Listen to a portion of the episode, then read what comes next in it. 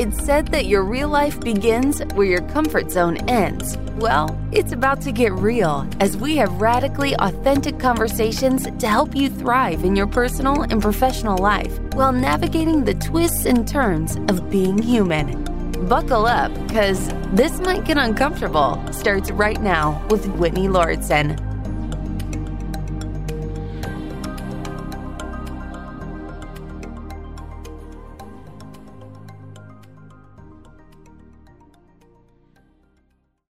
I've been having a wonderful introduction to the guest today through our conversation. Her name is Rebecca, and she is a licensed clinical social worker. And I was asking her to explain to me exactly what that is because I'm not very familiar. The term is familiar to me, but I realized through our conversation that I don't really understand exactly what a social worker does and how that might differ from a coach like myself or a therapist, a psychologist. There's all of these different roles in which somebody can help others and address things like trauma, which will be part of the conversation today. So, Rebecca, I'd love to begin with a better understanding of what it means to be a licensed clinical social worker. And as part of that, I'd like to hear what led you to this work how did you become one? And what does that entail in your professional life?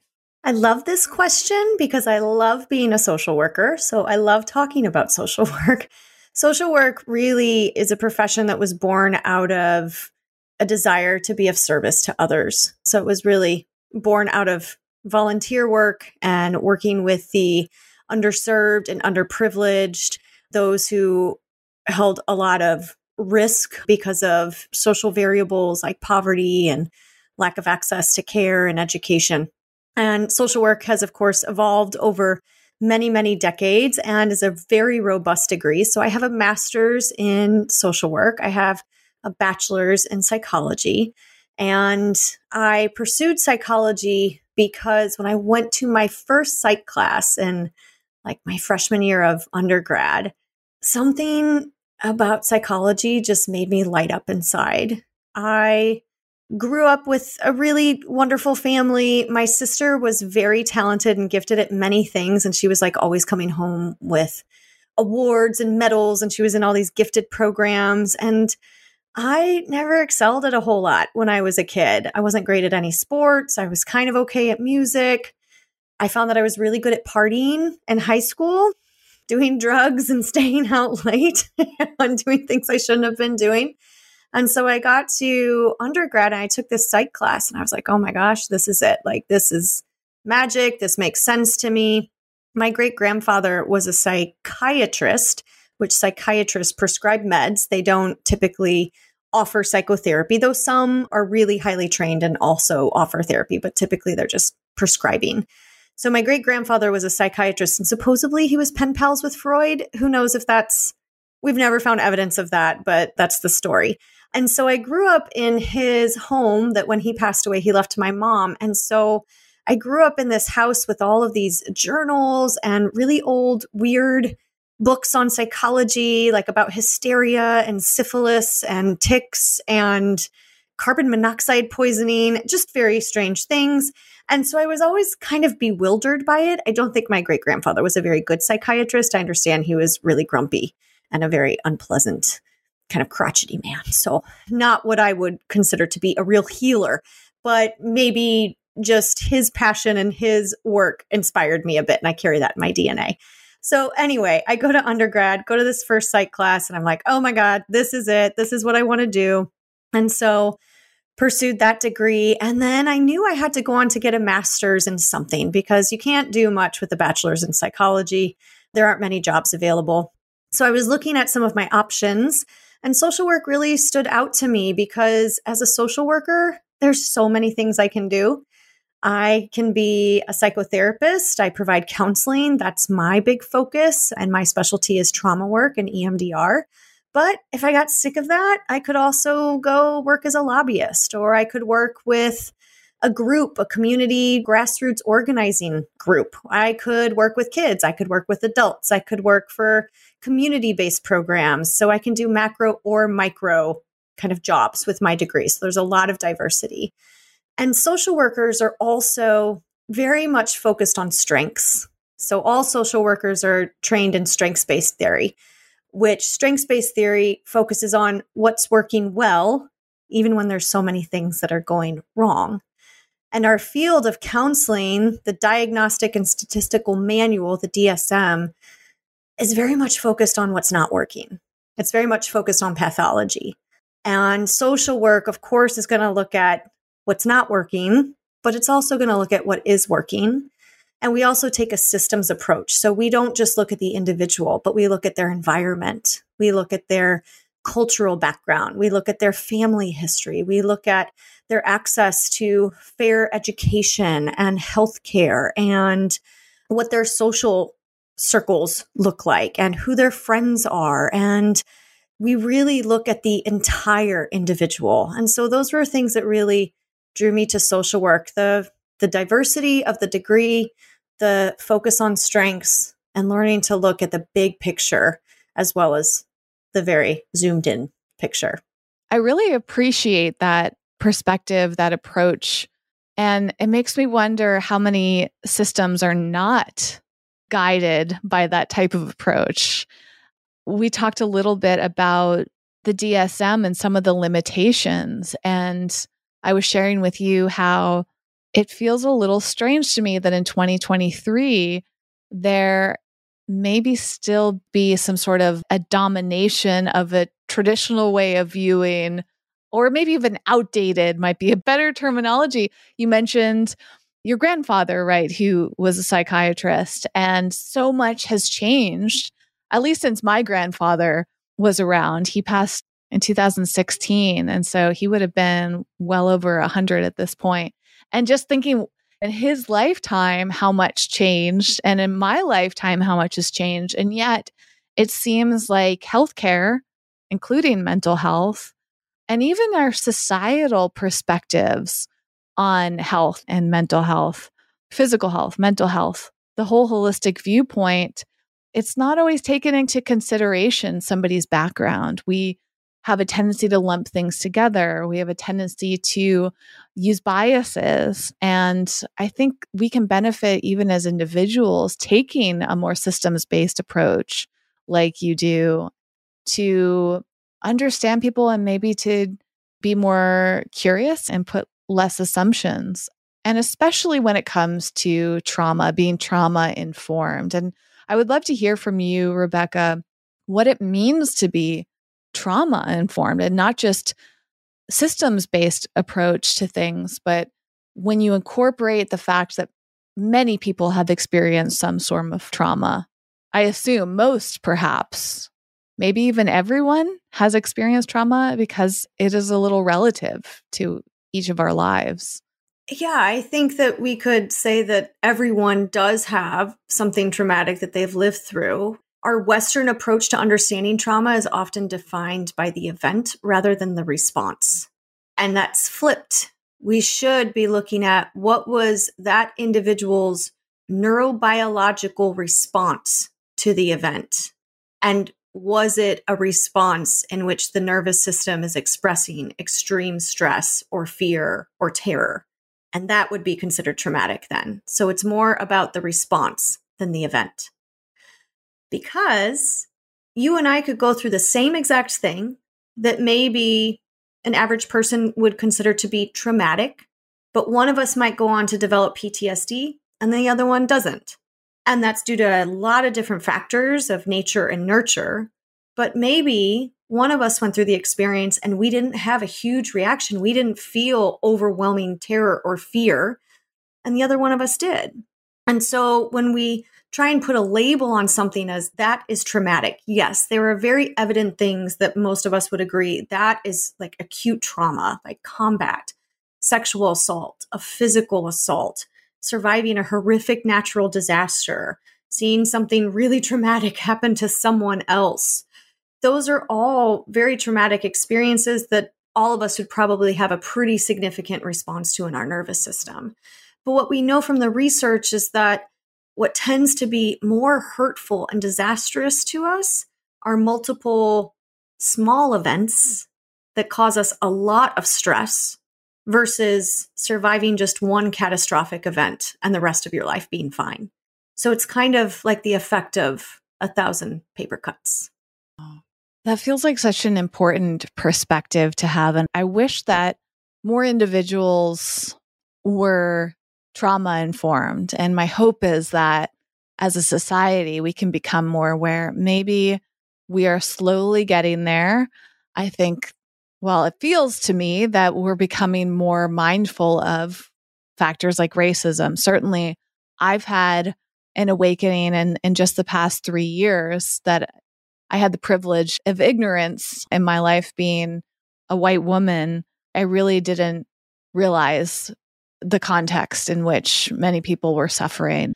And my personal interest in psychology, mental health, well being has given me opportunities to learn these things. And I wonder if people outside of those spaces are growing their own awareness. And I would hope for that. But it, it feels like it's still a bit of a barrier because if you don't have the personal interest or the experience, you may also have the privilege of not understanding something like trauma.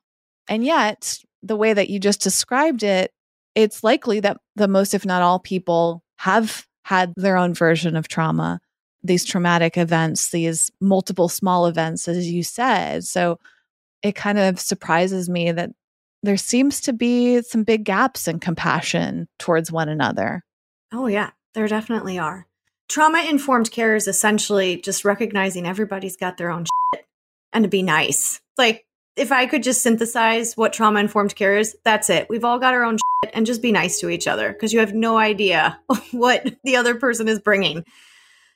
And we live in a patriarchal society that is founded in white supremacy. And so, of course, our definitions of trauma are going to be really limited yes, of course, racism is a traumatic experience and sexism and feeling like you're not safe to live in this country or in your life because of your body or because of who you love or because of the color of your skin or because of who you worship throughout the day. And to continuously get these messages that you are unworthy because of your body or you are undeserving because of who you love or something is wrong with you. I would argue that those experiences are way more disastrously impactful on a person because that's a long lifetime of toxic messages that you're soaking up at a cellular level from what you see in movies to TV shows to what you read in books and magazines and what you see is this is what's right. And if you don't fit this mold, then you are wrong. And we can understand those forms of trauma to contribute to the presentation of what we refer to in the field of traumatology as complex trauma. And complex trauma is really the outcome of a lot of wear and tear on your nervous system over a very long period of time, typically starting in childhood. And even when we talk about complex trauma, we're often thinking of oh, you grew up in a really abusive household, or you grew up with continuous sexual abuse, or you grew up around a lot of domestic violence or drug or alcohol abuse. But we don't still, we fail to consider growing up in poverty, growing up in a society or in a or in an environment in a community where you continuously feel unsafe because of gang violence or because uh, it's just a really unsafe community that doesn't have its needs provided for that's traumatic. And then we add on the generational trauma component to that of if that's how you grew up, how did your parents grow up? And how did your great grandparents grow up? And how did your great great grandparents grow up? And then we kind of get into the study of how generational trauma can impact us. And generational trauma can stay with us for a very long time. That's getting into a really deep level of kind of trauma conversations, but our kind of societal view of trauma is so narrow. It's no wonder that we are really behind the curve in kind of advancing our techniques and approaches to helping people heal. Gun violence is traumatic. The number one killer of children in the United States is guns. And to live in a country where that's just accepted as that's okay, I'm really worried about how that is going to impact kids throughout their lifetime because you're growing up with these messages of it's not safe, it's not safe to learn, it's not safe to go to school. And I need to constantly be hyper vigilant of this very real threat to my life. It's heavy, but it feels incredibly important to understand and explore. And I'm grateful for your awareness of these things. I mean, I find myself wanting to seek them out more as dark as it can feel. I don't want to stay in that place of privileged ignorance, like I said, and I feel like sometimes opening my eyes to it, it can be very horrific and uncomfortable. And there are a lot of things that are easy to turn a blind eye to if they don't affect us directly. But to me, well being is not just about ourselves as the individual, it's the ripple effect that all of us have on one another. And it doesn't feel fair or just for me to feel well and for somebody who might live across the street from me to be in a completely different situation based on these circumstances. And they might not be within my control, but if I can at least be aware of them, maybe there can be some shifts that I can take that could have a ripple effect on them. And sometimes I wonder what the starting place is. So I'm curious for you, Rebecca. I mean, there's certainly all these different angles that we can come at it, but what are some of the places that we can begin to do this healing work for ourselves and also for others? What do you see being effective starting points? That's a tricky question. what was just coming to my mind is so I'm also a yogi. I've been practicing yoga since I was 15 years old. Yoga has literally and emotionally, physically and emotionally saved my life a couple of times. And in yoga, and also I've taken a number of Buddhism classes. I pretty regularly attend Buddhism courses with this wonderful meditation training center. And one of the things that I've learned through those practices that's easier said than done is learning to not look away from suffering. That doesn't mean that you're on the highway passing a car accident and so everybody slows down and causes a traffic jam because everybody wants to be voyeuristic and see what happened. But as human beings, it's our natural tendency to want to look away and avoid that which hurts. And so when we see someone else or a group of people suffering and we feel powerless to it, on some level, that is our way to cope with it. I don't feel like I can do anything about this, which there's a lot of existential crises that we face as human beings from climate change to gun violence to political unrest and that we do feel very powerless around. So one of our tactics is to avoid, just like you probably try to avoid putting your hand on a hot stove because it's going to burn you. And so we avoid, it keeps us alive. You're still here because you've avoided things that have hurt or that could potentially significantly harm you. But sometimes we just default to that avoidance response and what it does is it it isolates groups of people who are being harmed because now we're not speaking up because we're so stuck in our powerlessness and we're turning away rather than turning towards even if there isn't something that you individually can do to end racism or that you individually can do to end climate change. But how can we still be present in a compassionate way with our suffering and with the suffering of others? And that's really, really hard to do. It's not easy to do. And I also don't want to say, like, don't ever get out of the pool and catch your breath. Like, it's okay to take breaks sometimes. Like, we all have to get out of the pool of shit to stay afloat. But are you turning away in a manner that abandons your fellow humans and leaves them to the wolves? And that would be the thing not to do, my, as I would argue. Thank you for that. It's really resonating with me today. I am preparing a talk for tomorrow, and I feel very called to speak about diversity, equity, and inclusion. And I feel a lot of ignorance around it, but ignorance is kind of a key word. I'm trying to learn. There feels like so much to learn, so much to do. And yet I have this deep desire to contribute in some way. And one thing that came up for me is this question of, well, who am I to speak about something that I am feeling ignorant about? Who am I to speak about the experiences of others that I don't have? I mean, because of my privilege, I don't feel like I have a lot of experience or perspective.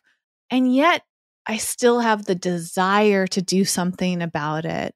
And maybe the privilege is exactly why I should be speaking about something because this book that I've been reading pointed out that it's less risky for somebody with privilege to talk about some of these hard subjects because they're often in a place of not fearing their own safety. The book I'm reading right now is called Inclusion on Purpose, and it's specifically about inclusion in the workplace. And the author points out that when someone, such as a white person, or mainly, I guess, a white person with that privilege, uh, speaks out about racism, for example, they are probably not at a risk of being fired versus statistically, someone who's not white, person of color, could be at risk, much greater risk at least, for being fired or for being penalized in some way just for asking for accommodations or inclusivity. And so the privilege actually gives you the opportunity to speak for someone who might not or might not be willing to do something because it's too risky for them. And I was very grateful for that perspective because it's like, okay, who am I is this question, but we can examine that from different angles and how we can contribute. And I'm I'm curious if that resonates with you because I don't want to make assumptions, Rebecca, but you're white presenting you're a uh, woman appearance wise. Like, I would love for you to verbalize your identity instead of me making assumptions about that. But does that question ever come up for you? And how do you navigate through that? Yeah, I am a white woman. I am married to a male. I identify as bisexual. And I think we all have to be mindful of what's my lane. What experience can I speak from? What experience can I not speak from? And how can I use my privilege to create equity for others?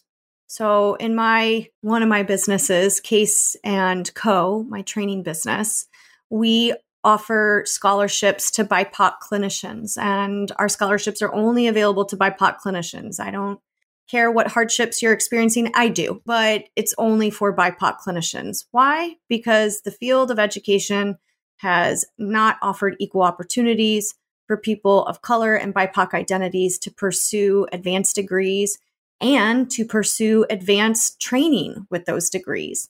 And so it's one way that I can offer some equity to a field that has been incredibly unfair.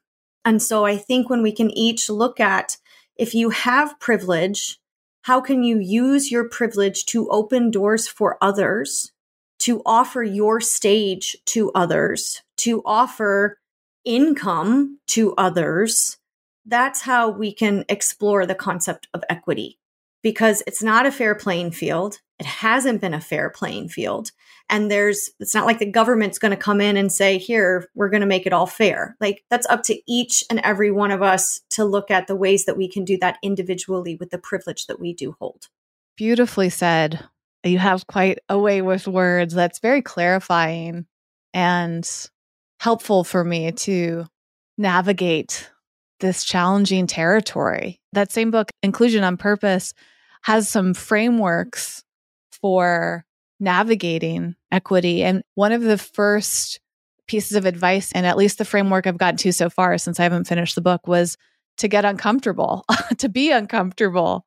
And of course, I'm very much in alignment with that terminology do this podcast, but essentially it was saying like this is uncomfortable, this is hard, and that's just the first step in approaching this and then it goes into things like raising awareness and on and on and I'm grateful for people like you Rebecca who are willing to sit in that discomfort to acknowledge the discomfort and to do it anyways, but also do it with so much grace as as you're approaching this. This clearly isn't something new for you. This is something it seems like you've spent a lot of time reflecting on. This is integrated into your work and your way of operating.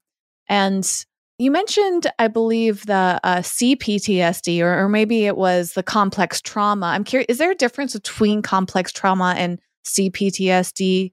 They're one and the same. Got it. Could you describe more of what that is exactly. We've touched upon a lot of trauma, but PTSD specifically, post traumatic stress disorder, what with the C being complex, what makes it complex? Yeah. how does somebody C- know if they've experienced that or somebody else has experienced it? CPTSD, complex PTSD, we like all these acronyms in the field of counseling and psychotherapy. so CPTSD is just another acronym. Complex PTSD is like PTSD on steroids. It mimics all of the symptoms of PTSD, but the level of functional impairment is much more pronounced. Complex PTSD also often comes with pretty significant disturbances in interpersonal relationships. So there's a lot of dysregulation in the nervous system. People tend to struggle with a lot of distorted kind of self talk and cognition. So, really poor self esteem, believing I'm not worthy, I'm not lovable, I'm broken, I'm deficient, I don't deserve good things. There's higher correlations with the emergence of addictions and high risk behaviors like truancy and involvement in the legal system. And complex PTSD is much more challenging to treat than PTSD because it's just more complex but it's very much possible.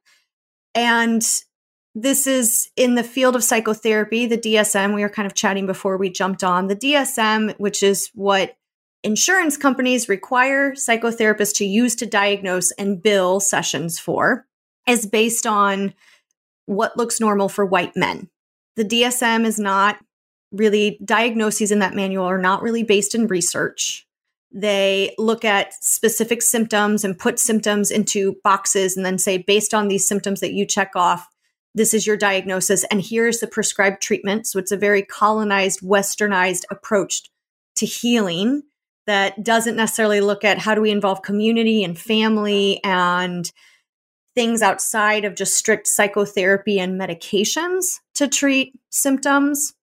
And so the DSM does not include complex PTSD it's been on the table for years now with multiple trauma gurus and experts advocating for the addition of a diagnosis of complex PTSD or developmental trauma disorder has also been offered kind of in place, which is more to encompass the severe impacts of trauma in childhood during prime years of development.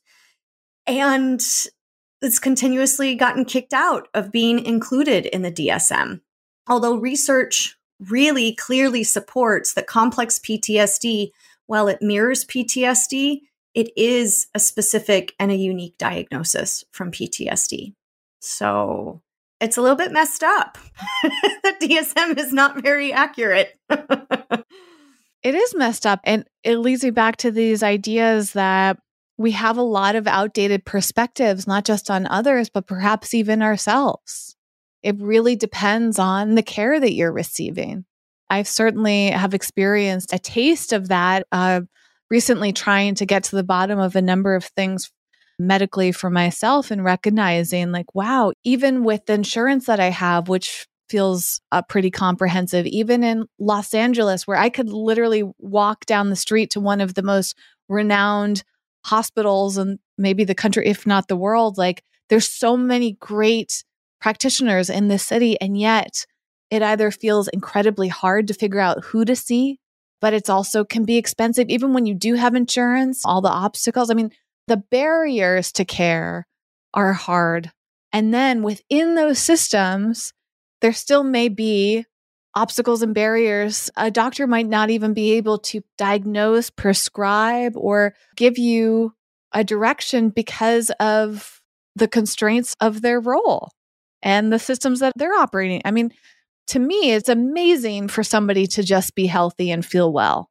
Like that, the more I learn about all this, I'm like, it is a blessing. And perhaps the minority of people are in a, a well state. And that's something that I'm kind of looking at from a new lens recently. I'm curious, do you share that perspective? What has your work shifted within you and whether that's something recent or just over the course of your career and how you view the whole healthcare system in general. I think that our healthcare system is in shambles. I just recently had surgery on my foot And it was a very mild, minor surgery, outpatient, but just the little pieces I had to navigate with that, it's just laughable. It's just absurd. The treatment I got, the lack of information I received, I got out of surgery. My doctor didn't even come talk to me to tell me what happened. I had no idea what he did exactly for two weeks until I saw him and I got my cast off. The whole time I was just thinking this is not trauma informed.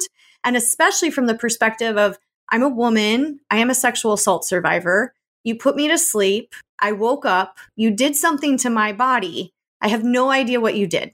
Now, that didn't activate my trauma history. I've done a whole lot of healing throughout the years.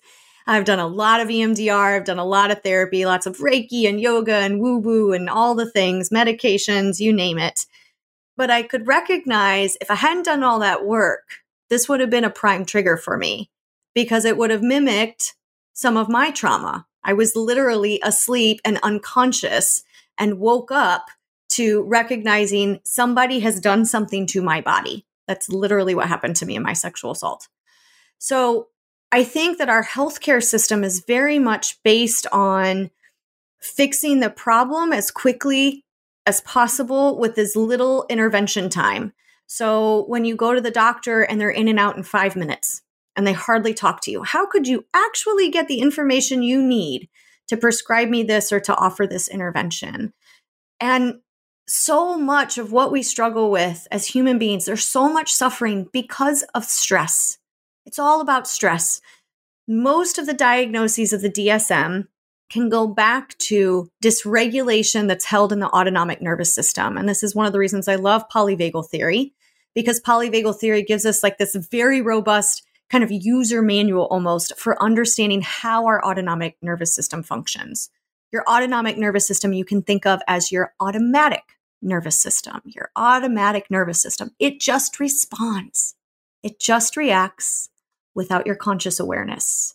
And it's your autonomic nervous system that's responsible for those key kind of stress responses that we all know fight, flight, freeze. And I'll add on collapse, fight, flight, freeze, and collapse. And so when we're constantly inundated with these messages of what we should look like from social media and the world is about to implode again with whatever news cycle we're in and rush hour traffic and noisy environments and shootings and inflation and all of the societal unrest. And then you add in, and I'm arguing with my partner and I'm not sure how I'm going to pay the mortgage at the end of the month.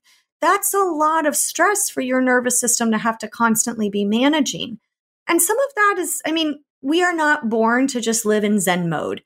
If we were, we wouldn't have this nervous system that was designed to respond to stress. Stress isn't bad. When you go to the gym, you stress yourself out, but you do it to get fitter, to get toner, to get healthier. When you learn to drive, wasn't that stressful?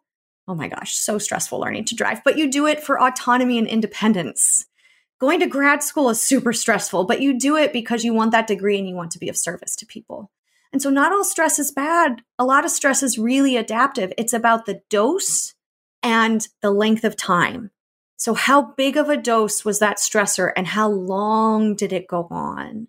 And we were not necessarily designed to live in constant toxic stress, which is what a lot of us are experiencing. Like, we have no ability to get out of the there's no opportunity to reset and recalibrate.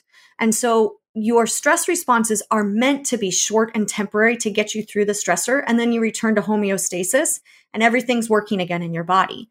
But if you're constantly living in stress, your digestion gets all screwed up, your immune system gets all messed up, your heart rate is irregular, your breathing is irregular, your blood flow is irregular, your endocrine system isn't working right. And those things can be out of whack temporarily to respond to a stressor, but they need to be able to reset. And when they don't get to do that, that's where we develop like these really chronic diseases. And so we know from there's this wonderful study called the ACE study, the Adverse Childhood Experiences Study, and it was started in the early 2000s, late 1990s, and it really identified the correlation to adverse experiences in childhood and the development of really degenerative chronic health conditions like COPD and cancer and stroke and fibromyalgia and IBS and immunodeficiency diseases and arthritis and I mean all kinds of things that are really the outcome of your body living in a constant state of stress and eventually what all that leads to is an early death. So we know from the research that stress, too much stress for too long kills. It literally does. But yet we have a healthcare system that because it's founded in capitalism and it's not focused on preventative medicine, it still focuses on let me provide an intervention as quick and as cheaply as possible and move on to the next person, never really addressing the issue at the root cause. Which, if we did do that, we would probably save a lot of money in the healthcare system because people wouldn't be coming in with these chronic diseases. They would have gotten interventions and preventative care before things turn into a five alarm fire. Wow. again very grateful that you're speaking on on such an many important angles you know the capitalism side of it is something i'm also awakening to and actually through this podcast and thanks to guests like yourself i've learned so much about capitalism that i just was blissfully ignorant of and it doesn't really make sense to me because I have this belief that in order for an individual to be well, the society needs to be well, the community needs to be well. And I don't understand how or who's really benefiting from the capitalist mentality. Because when I think of capitalism, I often think of older white men, as you pointed out, that tends to be the people, quote, benefiting. And yet, some of these powerful figures don't seem to be the most well mentally they're struggling. Some of them have a lot of health conditions too. In fact, one of the books I was reading, I think the book Saving Time, which is a delightful read about even the capitalistic viewpoint on time and productivity and all this stuff. I think it was the author who pointed out how Donald Trump had this mindset that it wasn't even worth his time to exercise because he thought it was taking away the limited time he had in life or something. And I, and however it was, I'm not phrasing it well, but I thought that's so odd. Like exercise, I believe, has been proven to benefit your health and thus probably extend your time on earth. So by not exercising, you might be shortening your life. And so that time wasted exercising is actually time investing in yourself. And so there's all these kind of outdated viewpoints. And when it comes to the healthcare system, like whoever is benefiting financially from it, I'm sure they would actually benefit more from better care because they would be impacted by the better care too. Their family members who are suffering, their extended family is suffering. I mean, like it all is interconnected in my viewpoint. So, really, no one's benefiting from these systems and in, in the grand scheme of things. And so, why is it that we still operate that way? It doesn't make any sense to me, but suppose, I guess I'm so far removed from it, it might be impossible to, to understand why things are set up that way. Yeah, I don't know that I could fully tell you the why either. I think it's due to generations and generations and many, many, many years of just embodied violence and dissociation. And I agree that I think that there are many individuals that are part of the 1% and that make really big decisions that affect many, many people that are not healthy and well. There are plenty of rich people that we see in the news who I would not necessarily want their life, even though they may have a huge bank account, because they do not look like they're very happy or healthy. But I'm just thinking early in our conversation, talking about that practice of not looking away to pain and suffering. And when we learn to constantly look away, we learn to dissociate. And so I think that there's a real level of dissociation that can happen amongst individuals who get so focused on shareholders and the bottom line and profits, profits over people. And we can lose some of our humanity in that. And I would argue from a compassionate stance that that's probably an outcome of things that have happened to those individuals as well. I am doubtful that those individuals grew up with this incredibly nurturing, healthy, loving, emotionally attuned parents and caregivers in their childhood and they learn to embody these values of it's about striving for X, Y, and Z versus looking at striving for peace and happiness and contentment. And I don't innately believe that capitalism is bad. I am grateful that I can run a business and I can make choices to bring income into my business.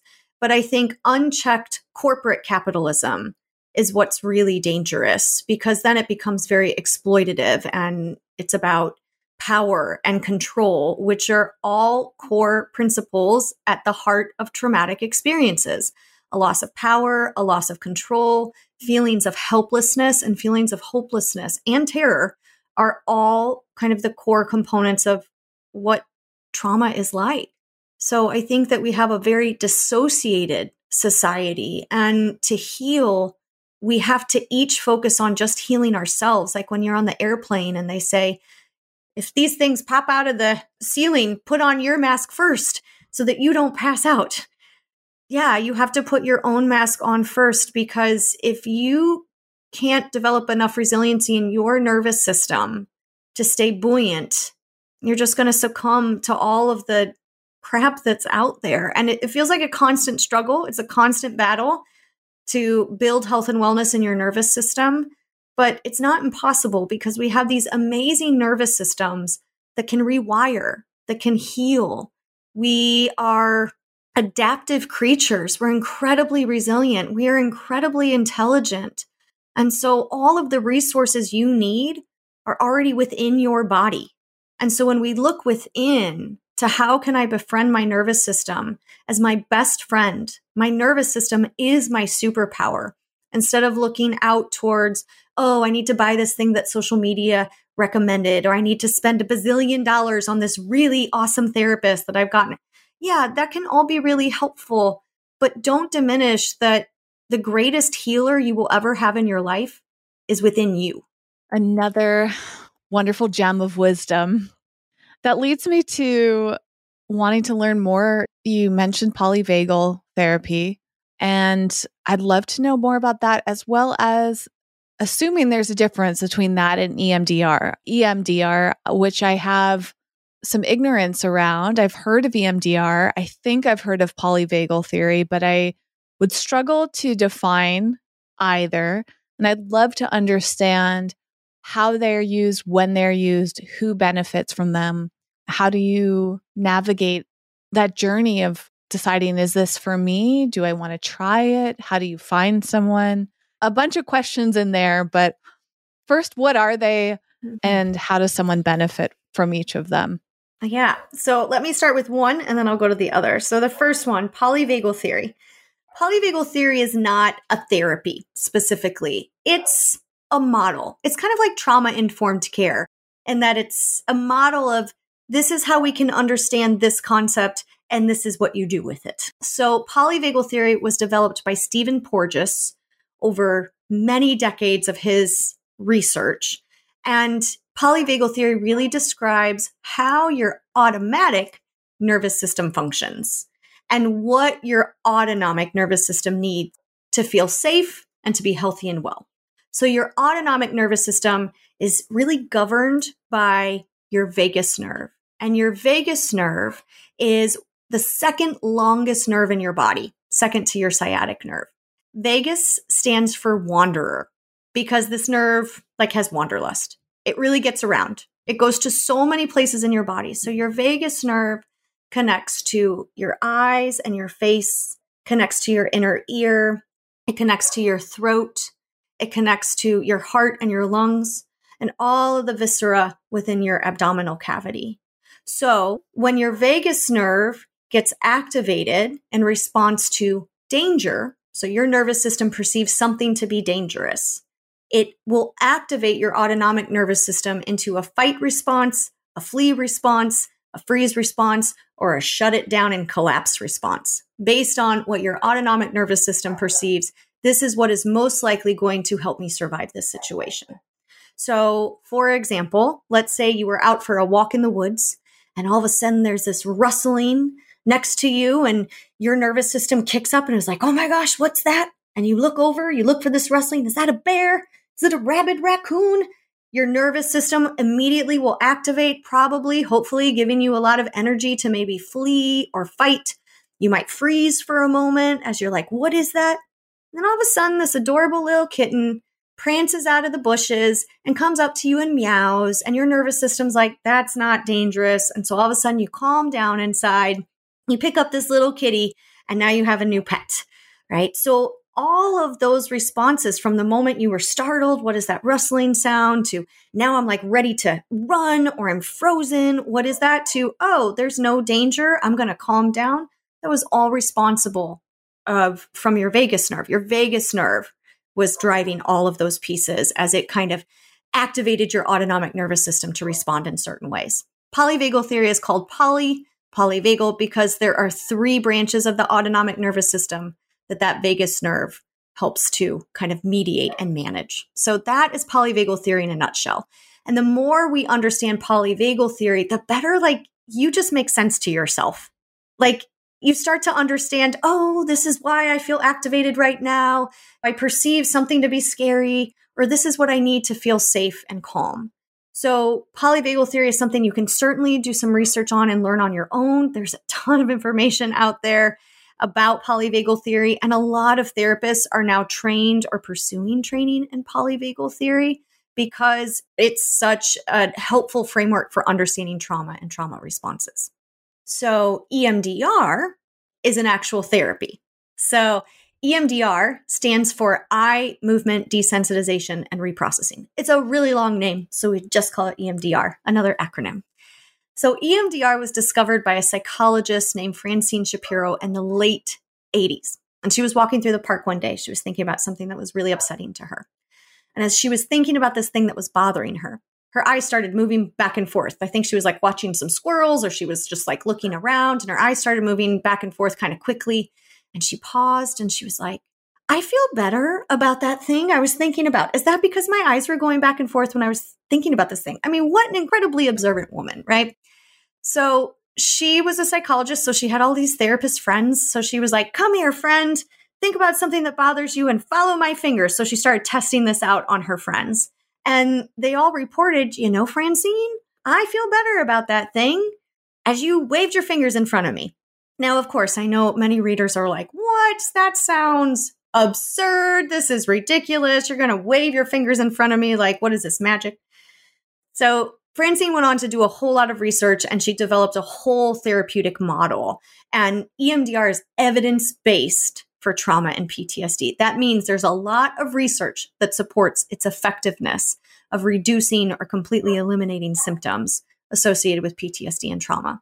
And so, what we know eye movements are doing, or rather, now we just call it bilateral stimulation because we don't always just use eye movement. Sometimes it's about tapping back and forth, like so, on your shoulders, or tapping back and forth on your legs.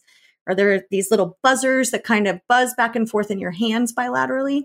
Or we can also listen to alternating tones, so bilateral tones.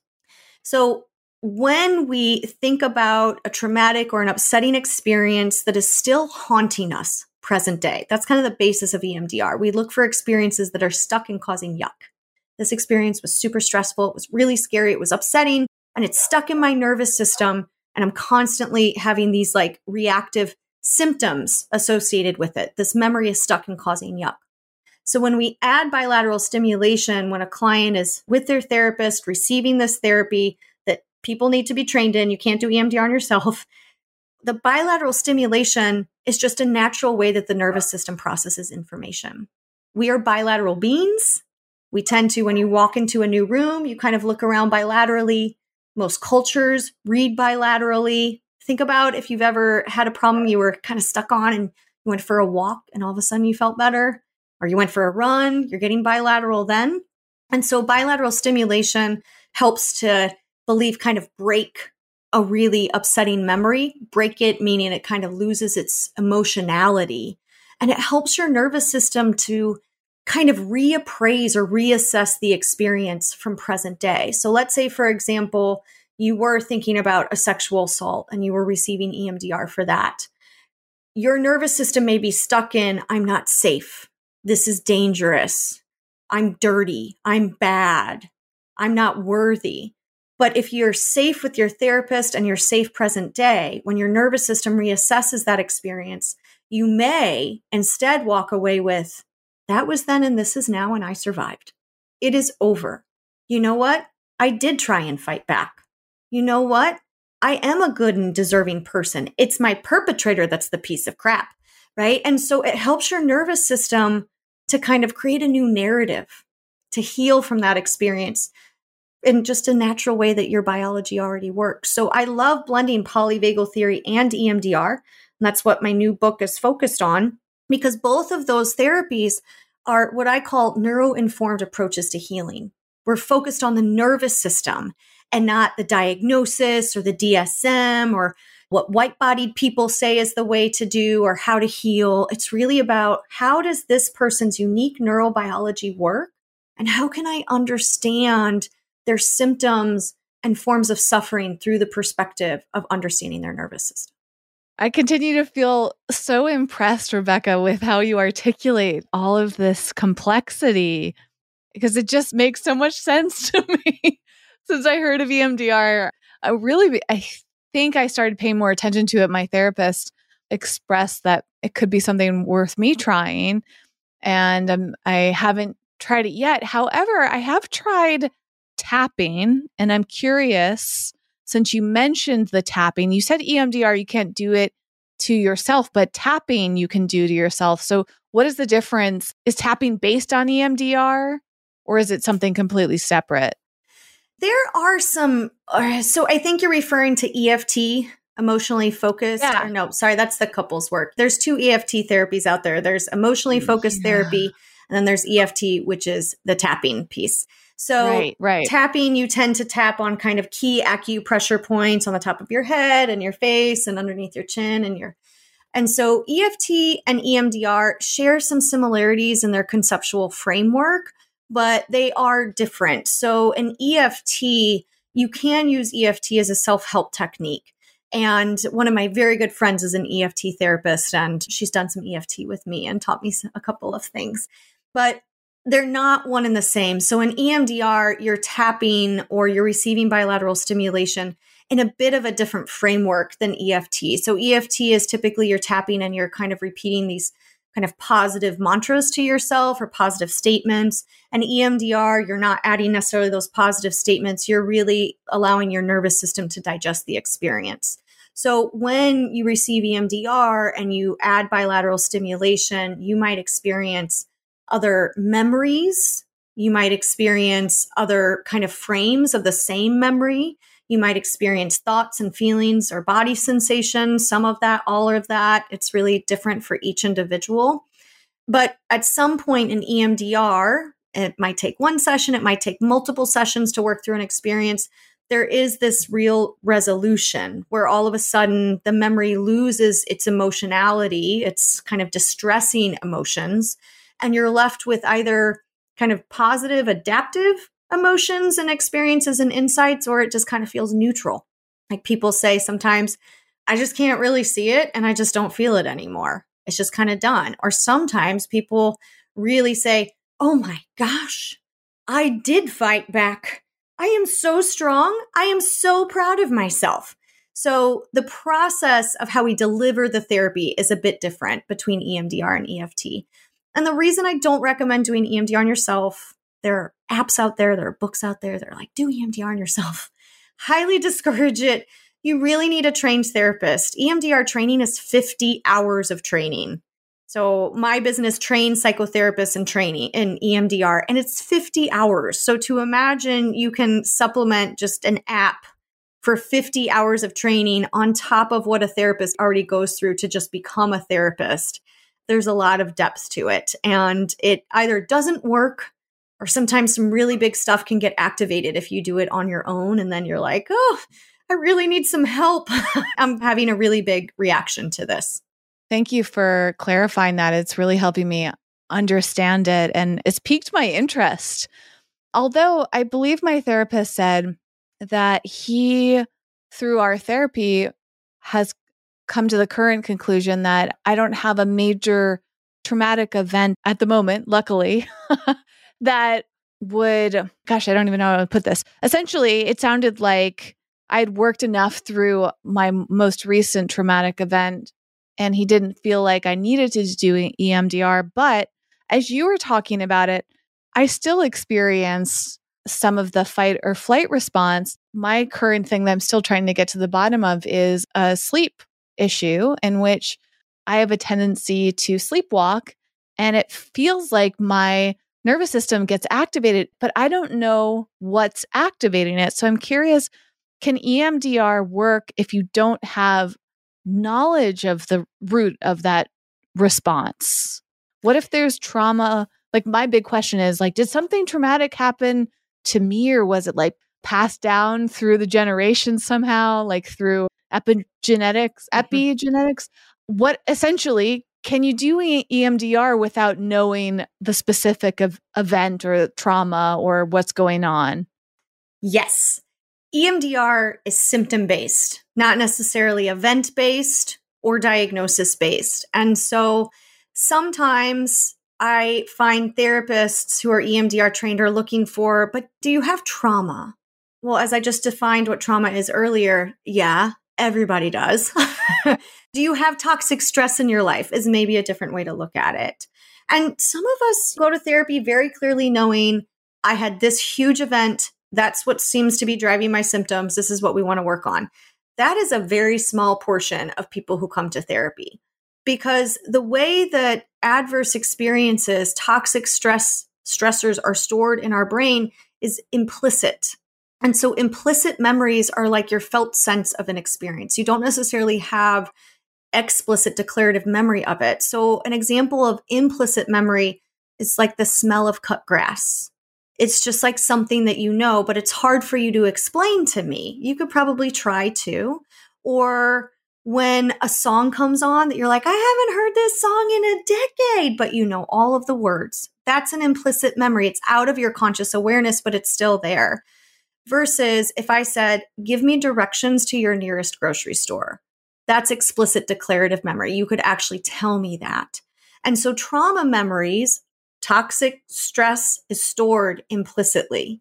And so most of us, when we're suffering from toxic stress, it can be like a mind. F- we're like, I don't know exactly why I feel the way I do, but I feel terrible. What's wrong with me?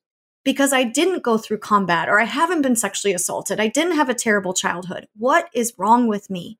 And so what's more useful is to focus on the symptoms. And so if you were my client, I would work with you to explore your symptoms and use your symptoms to trace back to the experience that seems to be driving them.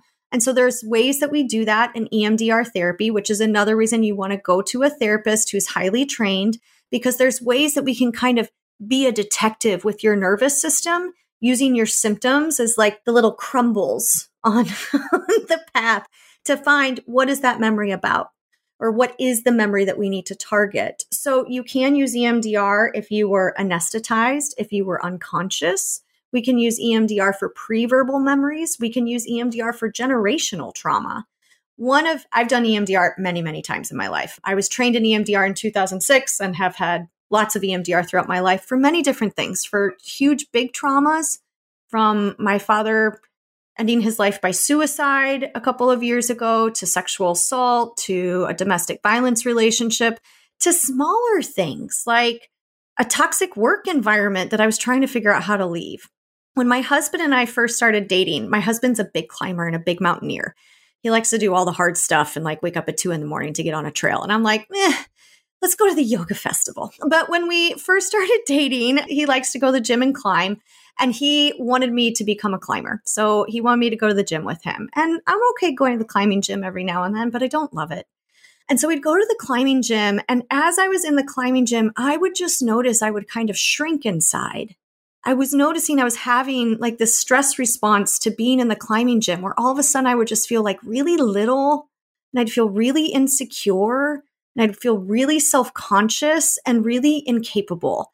And there was one day we were in the gym and I was just like, what is this about? Because I don't feel small and insecure otherwise in my life. Like something is, I'm getting triggered in the climbing gym. What's happening? So I thought, I think EMDR could help with this. I don't know what this is about, but let me go get some. So I went and got some EMDR on it. And what it went back to, what those symptoms connected to, were my memories of being a gymnast. So my sister and I were both gymnasts growing up, and my sister was really good at gymnastics, and I was not very good. And she came home with all the medals and all the trophies, and I just kind of did it as a hobby, and she kicked butt at it. And it was during a time in my life where I really hadn't found what I was really good at. So it left me feeling like I wasn't good enough. And I did not have really aggressive parents who were like, you must be the best gymnast. My parents were like, do you, whatever, you know, like whatever makes you happy. So that wasn't traumatic. But when I was 13 years old, it was stressful. And so when I was in the gym, a climbing gym feels very similar to an actual gymnasium. Very similar structures and spaces. The sounds are similar. The smells are similar. The sensation of chalk on your hands, that was a big trigger for me. All of the like ropes and holds are all really rough, just like the balance beam and the bars and the vault. And so my nervous system was perceiving, here's polyvagal theory, my nervous system was perceiving these like similar sensory experiences that reminded it like, oh, we're 13 years old again and you're in gymnastics. And so what happened inside? All of a sudden I felt 13 years old and I felt all that stuff from when I was 13 years old, even though at that time I was in my 30s and I was in a climbing gym. But because that memory was stored implicitly, even as a therapist at the time, I didn't put that together. I didn't know what that was about. So I processed through that, went back to the climbing gym. I never fell in love with climbing. I'm still like, let's just go to the yoga festival. But I didn't have this visceral reaction going to the climbing gym. I didn't go dreading it and getting really triggered. I could just like, eh, I don't love this, but I'm okay. So that's the power of EMDR and how sneaky, how sneaky implicit memory can be. What a great story. I felt like right there with you. I've never actually even been in a climbing gym, but I too had my own set of stress as a kid trying to do gymnastics. So you started bringing up all these memories for me, and I, that's the power of stories. Beautiful examples, even the cut grass. There's a a nice way of connecting to these experiences, even if they're just similar. And it's really piqued my interest in EMDR. Thanks to you, I, I actually really want to try it. I can't wait to talk to my therapist about it and explore it more and figure out the next steps for me. And and speaking of next steps, Rebecca, as we begin to wrap up the episode, I'd love for you to talk a little bit more about your book or and or the next steps for somebody who's been listening to this episode and they're interested in you and want to get in touch, want to learn more from you what are the next steps and and where could somebody begin after listening to this episode? Yeah, so you can connect with me on my website, rebeccakase.com. My last name is spelled with a K, K A S E. The book I recently wrote is a very technical book. So unless you're a psychotherapist, it might not be a great read for you. It's really focused on how to integrate polyvagal theory into EMDR. So the name of the book is Polyvagal Informed EMDR, a neuro informed approach to healing. If you're really interested in it and you love to read therapy books, even if you're not a therapist, half of the book will be very fitting for you and you'll probably still love it because it's about polyvagal theory. I am working on another book called The Polyvagal Solution, which is a self help book that will be available to anyone that will be coming out in 2024. And that will be full of information for understanding polyvagal theory and how do you embrace it in your own life. And then if you are a therapist and you're interested in getting EMDR trained and also learning polyvagal theory at the same time, you can catch me at Kase and Co, which is my training business. And so we offer EMDR training basic training and advanced training on specialty topics like EMDR with disordered eating, EMDR and dissociation, EMDR and addictions.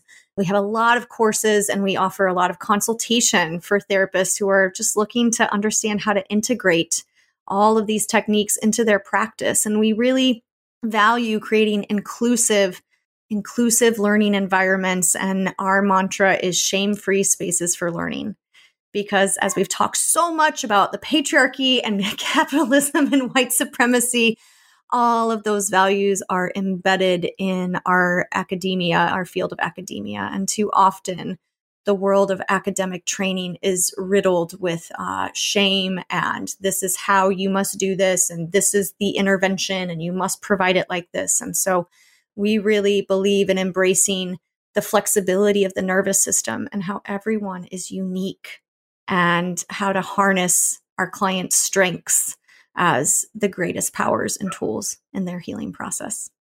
It's such wonderful, important work that you do. And for the listener, I'll make it easy on you to take that next step.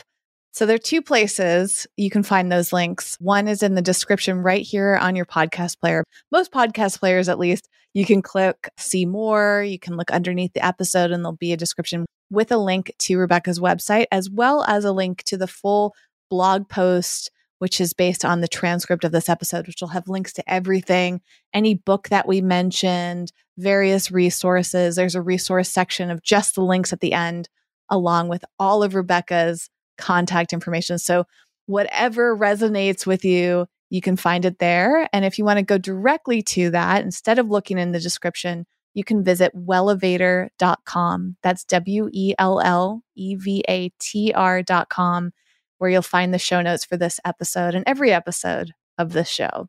Rebecca, you're so eloquent and you've done such a beautiful job covering complex topics and helping me understand, broadening my awareness, building upon ideas and thoughts and theories I have. And it's just been a really rich, nourishing conversation for me. So thank you so much for spending the time together and, and sharing this with the listener too. Thank you so much for having me. This was a great conversation and I appreciate going deep. Thank you. You're welcome.